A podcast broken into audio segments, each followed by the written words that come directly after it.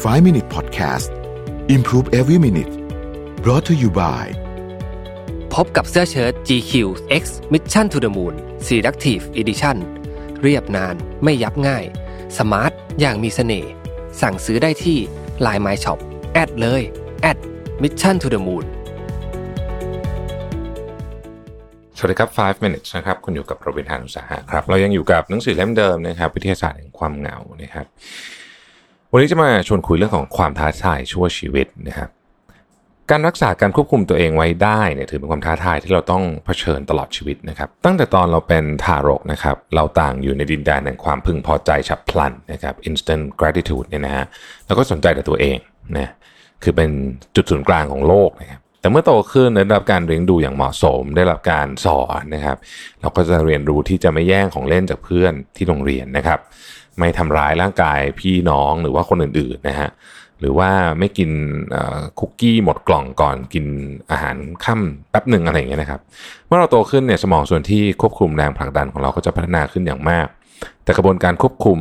ก็ยังต้องการการควบคุมจากสมองระดับสูงอยู่ดีนะฮะหรือว่าเป็นสมองส่วนหน้าอย่างเงี้ยนะครับโดยเฉพาะอย่างยิ่งเมื่อเราต้องตัดสินใจในเรื่องที่ต้องหักห้ามใจนะครับ เช่น ช้อปปิ้งหรือว่าจะออมเงินดีนะฮะหรือว่าจะจะดูทีวี หรือว่าจะลุกขึ้นมาอ่านหนังสือดีนะฮะอะไรแบบนี้เป็นต้นเนี่ยนะครับมันมีการทดลองอันหนึ่งนะครับ ที่เขาอยากจะทดลองว่า ผู้เข้าร่วมทดลองจะสามารถควบคุมตัวเองได้ดีแค่ไหนหากต้องพยายามยับยั้งชั่งใจในการทำพฤติกรรมที่ทำให้รู้สึกดี แต่ไม่ส่งผลดีกับตัวเองนะครับ การทดลองนี้เขาก็รวบรวมกลุ่มอาสาสมัครขึ้นมานะฮะแล้วก็บอกคนเหล่านั้นว่า การศึกษานี้เกี่ยวข้องกับคนกลุ่มเล็กๆ ที่ชื่นชอบและเคารพซึ่งกันและกัน โดยอธิบายว่า หลังให้ทำความรู้จักกันและพูดคุยกันทั้งกลุ่มสักพักนะครับ จะให้แต่ละคนเลือกคนอีกสองคน ที่เขาหรือเธออยากทำงานด้วยมากที่สุด จากนั้นในช่วงพูดคุยกันแบบตัวต่อตัว นักวิจัยจะแซงทำเป็นอึกอัก เมื่อบอกผู้เข้าร่วมทดลองอบางคนว่าไม่มีใครเลือกเขาหรือเธอเลยนะครับนักวิจัยก็จะบอกว่าแต่ไม่เป็นไรนะ คุณสามารถทำแบบทดสอบส่วนต่อไปได้ตามลำพังนะครับ ผู้เข้าร่วมอีกส่วนหนึ่งจะได้รับคำบอกเล่าอีกขั้วเลยคือทุกคนในกลุ่มต่างอยากร่วมงานกับเขาหรือเธอนะครับ แต่เพราะไม่สามารถจัดกลุ่มใหญ่ได้ ดังนั้นเขาหรือเธอต้องทำแบบทดสอบต่อไปตามลำพัง เช่นเดียวกันกับกลุ่มคนเมื่อกี้นี้นะฮะดังนั้นพูดง่ายก็คือว่ากลุ่มหนึ่งจะรับการตั้งค่าทางสังคม เหมือนถูกทำให้เจ็บปวดนะครับ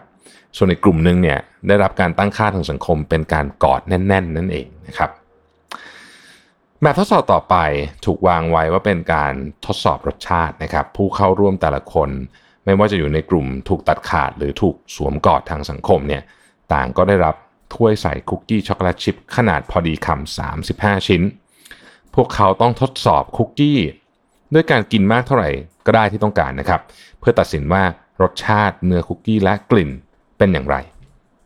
และในการทดลองนี้เพื่อให้มีการควบคุมการทดลอง จึงมีการสัมภาษณ์นักศึกษาอื่น จากมหาวิทยาลัยเดียวกันที่ไม่เกี่ยวข้องเนี่ยนะครับซึ่งยืนยันว่าแทบทุกคนเห็นว่าการกินคุกกี้เยอะๆเนี่ยนะครับเป็นพฤติกรรมที่แย่ เพราะว่ามันทำลายสุขภาพ น่าสนใจมากครับผลที่ออกมานะฮะผู้เข้าร่วมทดสอบที่ถูกตั้งค่าให้ถูกตัดขาดทางสังคม จะกินคุกกี้โดยเฉลี่ย 9 ชิ้น คิดเป็นราว 2 เท่าของคุกกี้กลุ่มที่เราเรียกว่าเป็นคนที่ได้รับ การโอบกอดทางสังคมนะพูดง่ายคือว่าคนที่ถูกตัดขาดทางสังคมเนี่ยกินคุกกี้ซึ่งเป็นพฤติกรรมที่ได้รับความเห็นร่วมกันตรงกันว่า ไม่ดีต่อสุขภาพเนี่ยมากถึงสองเท่า ความโดดเดี่ยวทางสังคมไม่เพียงกระตุ้นความอยากกินอาหารที่อุดมด้วยไขมันเท่านั้นนะแต่ยังคล้ายกับว่าทำให้คุกกี้อร่อยขึ้นด้วย เพราะผู้เข้าร่วมทดสอบส่วนใหญ่ที่รู้สึกโดดเดี่ยวทางสังคม ให้คะแนนคุกกี้ว่ามีรสชาติอร่อยกว่า กลุ่มที่ได้รับการยอมรับ ทางสังคม ในการทดลองนี้ และดูเหมือนนี้จะเป็นข้อพิสูจน์ว่าระบบการควบคุมตัวเองล้มเหลวด้วยเพราะว่าเมื่อเทียบกันแล้วเนี่ยคนเหล่านี้กินคุกกี้ในปริมาณมากกว่า ทั้งที่พวกเขาไม่ได้รู้สึกว่ามันอร่อยเป็นพิเศษ อาสาสมัครหลายคนที่ถูกตัดขาดทางสังคม กินคุกกี้เยอะมากแต่ว่าก็ให้คะแนนอร่อยว่าก็เฉยๆนะฮะ